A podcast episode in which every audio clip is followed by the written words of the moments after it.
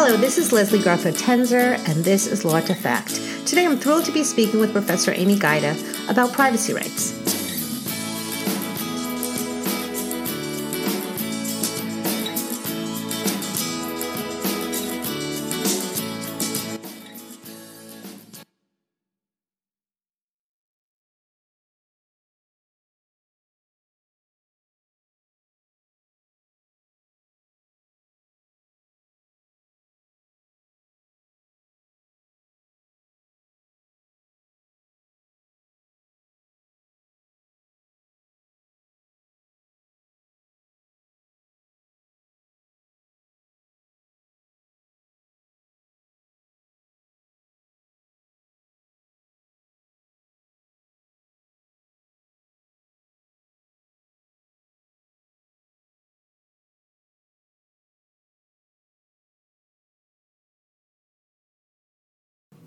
We have a great episode this week. Leading privacy rights expert Amy Gajda, the class of 1937 professor of law at Tulane University School of Law, joins us to speak about the four privacy torts. Professor Gajda is recognized internationally for her work concerning the right to privacy. In 2015, she authored The First Amendment Bubble How Privacy and Paparazzi Threaten a Free Press. And Viking Press will publish her next book, tentatively titled The Secret History of the Right to Privacy. In this episode, Professor Gajda explains the four privacy torts, and we end up with a discussion of Bollea versus Gawker, the case in which Hulk Hogan sued Gawker and won. The conversation is peppered with pop culture references, always a favorite of mine, and one that will leave you well prepared for any course testing privacy rights. And now here's my discussion with Professor Amy Gajda. Um, okay, so I'd love to talk about right to privacy in the torts context because um, I'm a tort professor. I don't teach it but I think privacy means something so different now than it meant when I went to law school. You know, it it does. I mean, it actually it's it's been defined, at least in a tort sense, uh, the same way since 1977, which is when the restatement uh, of torts then defined the privacy torts and told us that uh, they include misappropriation, which is the, the use of another's um, name or identity without permission, mm-hmm. uh, intrusion into seclusion, mm-hmm. which is then the peering in on someone who is secluded, publication of private facts, which is then the publication, it's the gossip tort. Um, the publishing of uh, private information about another person that is highly offensive and not newsworthy, and then false light, which is related to defamation, and not as many um, jurisdictions accept um, accept that. So, because we've had those torts defined that way since 1977, uh, that is those are the parameters. When we talk about the privacy torts that's what we mean. Uh, although today uh, if somebody brings an invasion of privacy lawsuit very often they'll include intentional infliction of emotional distress mm-hmm. along with um, many of the other as many of the other privacy torts as applies. And so it's like a basket. And and to be clear defamation is not a privacy tort but that's, That's right. But right? false light is, right. and false light is very similar to defamation. Mm-hmm. It's it's not, um, except uh, false light is false information that is uh, not necessarily reputation harming, just highly offensive. If you say that, if you say false information about another that is highly offensive uh, then uh, that can be um, a, a, false light claim. And actual malice um, then comes into play there too, but because it's so remarkably similar to defamation, mm-hmm. um, only about 30 jurisdictions accept false light as as um, as one of the privacy torts. That's interesting. Well, I teach torts, and as, as I said, I don't really cover this, but I know that the misappropriation case of the bobblehead Martin Luther King do you know that case? Mm-mm. Someone created a Martin Luther King bobblehead. Yeah. And Martin Luther King's family sued them mm-hmm. for misappropriation. They did not want his likeness as a bobblehead. Sure. And the, the classic uh, case, though, the classic misappropriation case is a use of someone's name or identity in advertising. And so, uh, and so if in fact you have um, a celebrity, uh, any store cannot decide to use that celebrity in their advertising. Uh, or it would be misappropriation or a right to publicity claim. Uh, and uh, and a lot of students, I think, are especially surprised to to hear this because even if it's true. So if you have a restaurant, for example, and some famous celebrity comes to the restaurant and eats, you would think that you would be allowed then to boast about this right. in some way. Right. Uh, but you can't create an ad that suggests as much um, because that would be a misappropriation of someone's um, identity. An interesting question today is whether social media. I was going to ask you that. Yeah, might in fact be um, might in fact be then a misappropriation, uh, a valid misappropriation or right to publicity claim. Uh, at this point, no court has decided it that I know of, but a number of um, celebrities have sued for social media uh, identifiers then um, by um, by companies, even when it's true. So, for for, yeah, for example, example, yeah. one of the um, one there's a, a, celebrity who was leaving uh, a Duane Reade uh, drugstore uh, in New York, and the Duane Reade drugstore then um, tweeted out, mm-hmm. "Here's so and so leaving um, leaving a drugstore, one of our drugstores," uh, and um, and then uh, the attorney for the celebrity um, threatened a, a lawsuit, and I believe that the tweet was taken down, but um, but I could be wrong about that. So I don't know of any courts that have decided as much anymore. But it's a really interesting question because so many social media posts are, in fact, advertising. The celebrity is paid to post something, and if um, post something uh, that supports uh, a, a company or a store, and if, in fact, a company or a store is able to simply post that information itself, that means that the celebrity doesn't make money off a future post, and uh, and so it could be a valid misappropriation claim. And that's I have another question, but to your point, that's where the harm comes in: is the loss of economic ability, right? That's right. And so that's a real right to publicity um, Right. uh, question, that sort of intellectual property right that celebrities have in in their um, in their personas, their name, their, brand, identity, yeah. right? Um, but but everyday people also have the right to sue for misappropriation. So any student, for example, at a law school, if their image is used in an ad for a restaurant without their permission, for example, they too can sue for misappropriation. So, misappropriation isn't just the use of a celebrity's image, it can also be the use of anyone's image. And again, even if it's 100% true, even if the student did in fact go to that restaurant or did in fact go to that amusement park, the amusement park, the restaurant are not allowed to use their identities um, in an ad uh, without without permission, and if they do, then uh, it can be a misappropriation claim. Well, I have two questions. So, so let's take the first, which is let's say that I go to Commander's Palace. We're in New Orleans right now. So let's say I go to Commander's Palace and I put on my Instagram account just had the most delicious bre- brunch at Commander's Palace, and then Commander's Palace retweets that, mm-hmm. right, or re Instagrams that. Is that a misappropriation? Because I'm the one who put myself in that situation, and now they're taking the fact that I was there and they're capitalizing on it because I said it was a terrific brunch. Right. So so I'm not sure the way a court would look at that. I think it would be a difficult claim only because you put that information out there yourself and so therefore it doesn't seem like as as strict a use necessarily i think that that's that may be the way a court would look at it.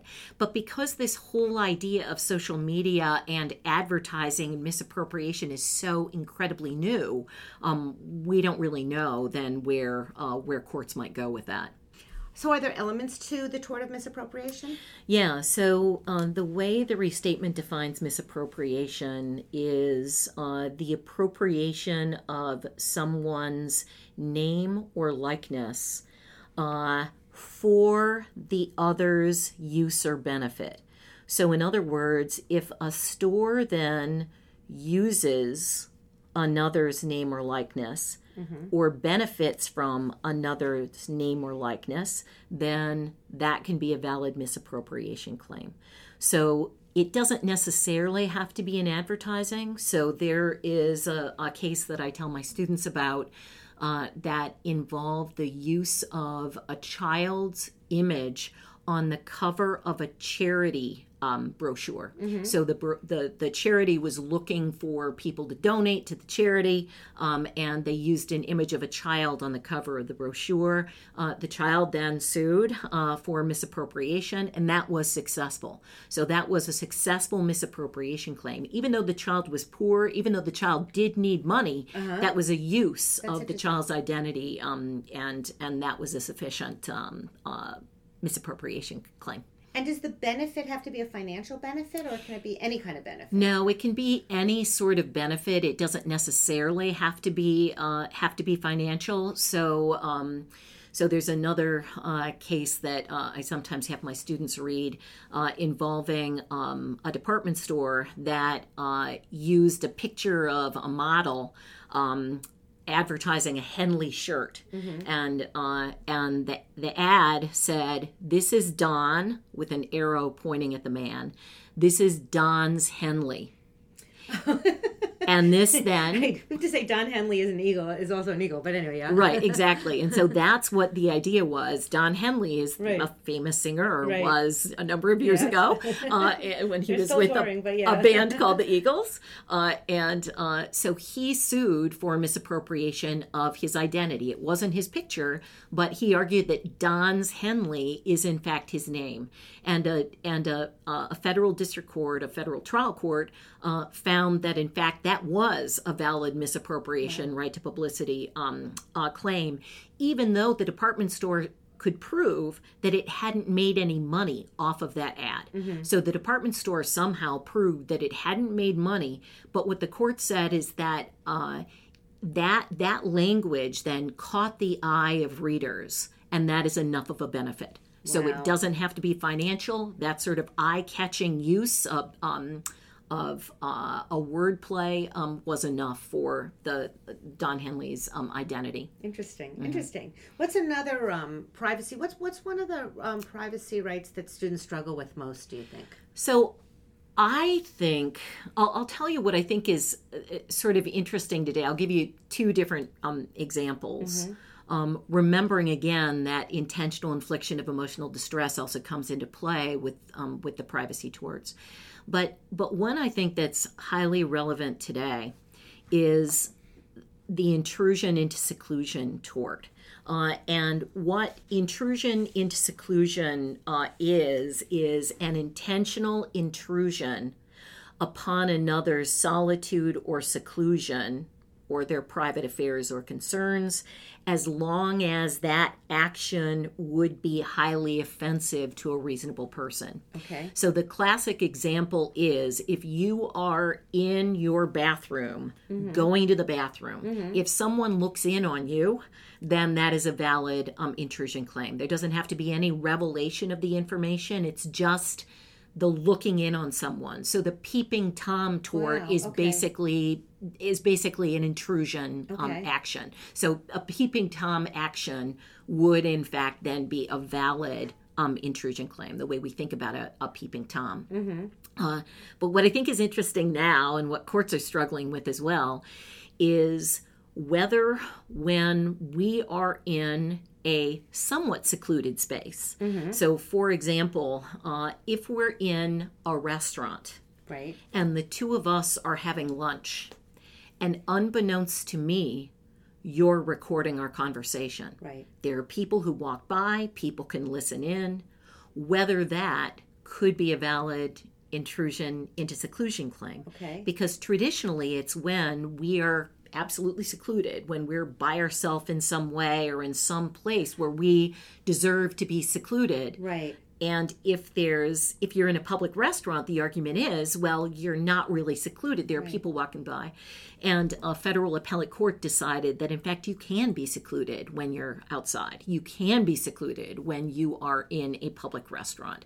If in fact the recording is is if, if someone uses a device to then overhear a discussion that is in that sort of a private place, Right. that there is it can be a valid intrusion into seclusion claim. Interesting. And I do want to point out to to the listeners that this is for purposes of tort, not Fourth Amendment privacy rights. It's very it's different. right? Exactly But right. the same harm. But also you would sue the government if it's a Fourth Amendment right, and you would sue the other individual. I right, and, and yeah. that's something that I think students are unclear, especially um, first year Well, students, yeah. of course. that uh, oh yeah, yeah. Yeah, so so that that tort, the torts that we're talking about today, then allow the person whose privacy is invaded to sue the person whose privacy who, who invaded their privacy, uh, and uh, and get money for it. Mm-hmm. Right. Uh, whereas if the government comes in in some sort of invasion of privacy um, action in a criminal sense. Uh, for example, uh, then it's the state that punishes the individual. And the classic example there is if someone puts a hidden camera into a, a public bathroom. Mm-hmm. Uh, that act is both a crime in most, if not all, jurisdictions, Right. uh, and it can also be a tort. It's the tort of intrusion into seclusion, right. and so the government can can bring a criminal action Right. against the person who placed the camera. And the person who is recorded going to the bathroom then can also bring an intrusion claim against the person who put the camera in the bathroom. It's yet another example of torts and crim, you know, that are married because it's the same action, the Yeah. same conduct. Um, but you know, I was thinking about when you were talking about this seclusion. I was thinking about two things. I was thinking about when, let's say, Jennifer Aniston married Brad Pitt, and all the helicopters came in and watched it, or even the use of drones today. Yeah. So, but would you argue that if someone famous gets married in Malibu, pop culture, as you can tell, plays into my life, um, do you not have a right to that seclusion anymore because you've chosen to get married outdoors, even if you're in a venue? So it it very likely today, even though we do have this shift toward this notion that you can be private and public, uh, that generally with that hypothetical, the um, it would you're just not secluded if you're if you're outdoors. Uh, there there was um, a case, and I'm not sure that it a court ever decided it, um, but and I can't remember which celebrity it was. I think it was Jennifer Aniston. Uh, she was uh, sunbathing in her backyard, uh, and there was a wall that then prevented people from um, from seeing her. Uh, and paparazzo then used some sort of lens that allowed uh, him, I assume, to um, to peer into the wall uh, and then uh, record her. Uh, and she threatened or actually brought an invasion of privacy claim. And, and that is actually, there's a much better argument that you're, you are secluded in that way, even though you're outside. If you're behind a wall Right. that people walking by will not be able to see you because of, uh, then um, then that's a better argument than getting married outside, you know, in a, uh, and and recognizing that you're a celebrity and, Yeah. and all that. That sort of behavior would very likely not be highly offensive. Even a, even even if a court found you to be secluded outside, it very likely would not be um, highly offensive. Why is that not highly offensive? because um, because highly offensive uh, suggests not not a subjective determination, uh, but much more of um, an objective sense. What would a reasonable person um, uh, find is is highly offensive? What courts have traditionally said is um, if there is uh, if someone is outside in that sort of public space around a lot of other people in that way, Right. it's just not highly offensive to um, to even use technology to peer um, inside in that way. Right. Okay. And so so that kind of begs the question for me of has the court shifted its its kind of opinion for lack of a better word of privacy as technology has eroded our privacy or our expectation of privacy? Sure, I think you see that in the case that I mentioned involving uh, involving the court that finds a valid privacy claim in a public restaurant. Uh, even though people can overhear, the notion is that that use of technology, the recording device that is in a cell phone, then uh, can be, the court said, an intrusion into seclusion.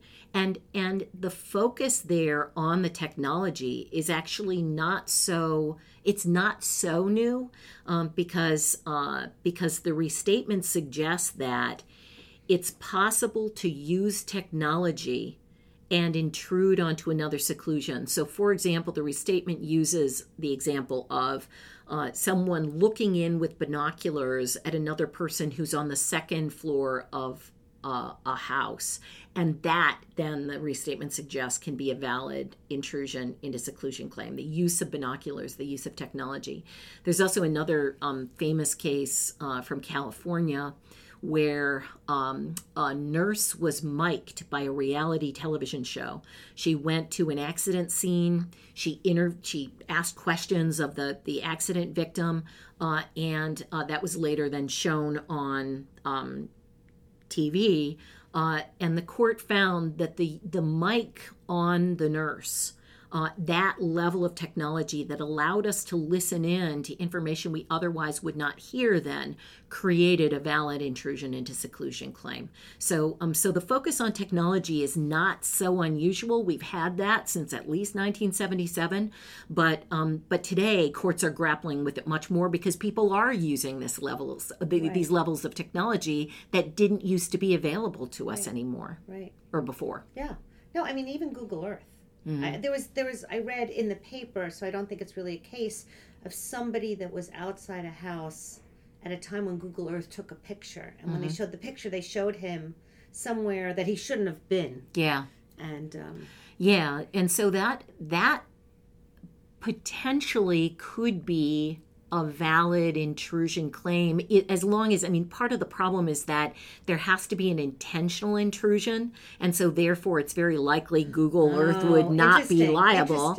but there are at least there used to be websites and this was a long time ago when google earth first began um, that uh, that said uh, that that uh, um, that were uh, titled something like uh, "Top 10 Nude People on Google Earth." so, uh, so there was literally then the republication in that yeah. way of um, of people who were nude. You couldn't really tell much uh-huh. um, from uh, from the pictures because it, they were taken by satellites. Right. Uh, but um, but you're right that that is a very interesting question um, about um, about intrusion into seclusion. That's interesting. And there was a case that you wanted to talk about um, that you mentioned earlier. What was the case? Oh, the Hulk Hogan case. Yes, yes, yes, yes. Yeah. All right. So, so let's talk about the Hulk Hogan case. What privacy right did that implicate? So there were um, there were a number of claims in that case, but what I think is um, is most um, interesting, uh, in addition to uh, an intentional infliction of emotional distress um, claim. So that was another case in which. Uh, a person who claimed that their privacy had been invaded right. brought both the privacy torts uh, and then also an IIED claim. So, so this was a this was a lawsuit against the National Enquirer. Right? It was against Gawker. Gawker, oh, right? Okay, I'm so sorry. this was against Gawker. Mm-hmm. And what did Gawker do? So what Gawker did was Gawker published a sex tape featuring professional wrestler Hulk Hogan, uh, and um, and uh, and this was against Hulk Hogan's wishes in the video. Uh, he is uh, nude. Uh, and is engaging in what I would say um, was graphic sex with a woman, mm-hmm. not his uh, wife. Not his wife, right? right. And uh, and so Gawker then published um, this sex tape saying it wasn't safe for work, but watch it anyway. Uh, and so Hulk Hogan brought an invasion of privacy claim. Okay. Uh, and there, um, much of the focus, or the, one of the, the interesting uh, torts there is publication of private facts or publicity given private life. And so the argument that Hulk Hogan made um, was that Gawker had published then this information that concerned his private life, a sex tape, uh, and that the information was or would be highly offensive to a reasonable person if somebody's sex tape was revealed against their wishes, Right. and also is not of legitimate public concern. Right. And so, Okay. as long as Hulk Hogan can prove those things, then he wins um, his invasion of privacy claim. And he won and he brought down Gawker. That's right. Uh, but interestingly, what the, the reason why publication is, of private facts is so interesting to me is because mostly it used to be that uh, that celebrities would lose these cases because everything a celebrity does is a public concern. Everything a celebrity does is newsworthy. And so, therefore, it was extremely rare for anyone to win a publication of private facts claim, celebrity or not, uh, because of this very broad defense in a way that if it's newsworthy, sorry, plaintiff, you lose. Right. So, the argument there was is a sex tape featuring Hulk Hogan newsworthy or not? Hulk Hogan made the argument no, his nudity is, is not, the graphic sex is just not newsworthy. Gawker um, made the argument, uh, in effect, that uh, that yes, Hulk Hogan had made the this sex tape newsworthy because he talked about his sexual prowess, um, both on Howard Stern uh, and um, and otherwise. And so, therefore, Gawker said, "Hey, this is of public concern. This is newsworthy." Gawker, um, or sorry, Hulk Hogan made it so by talking with media about his sex life before, uh, and so that was the clash. Got it. And and interestingly, before it went to trial, uh, two different courts decided that Gawker won.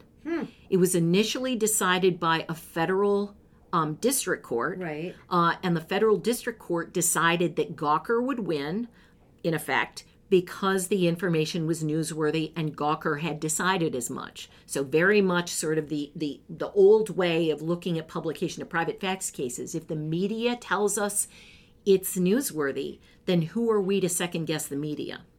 Same decision from the intermediate level Florida appellate court. Okay. Um, so they decided too that the information was newsworthy and that uh, and that um, that Gawker should be protected.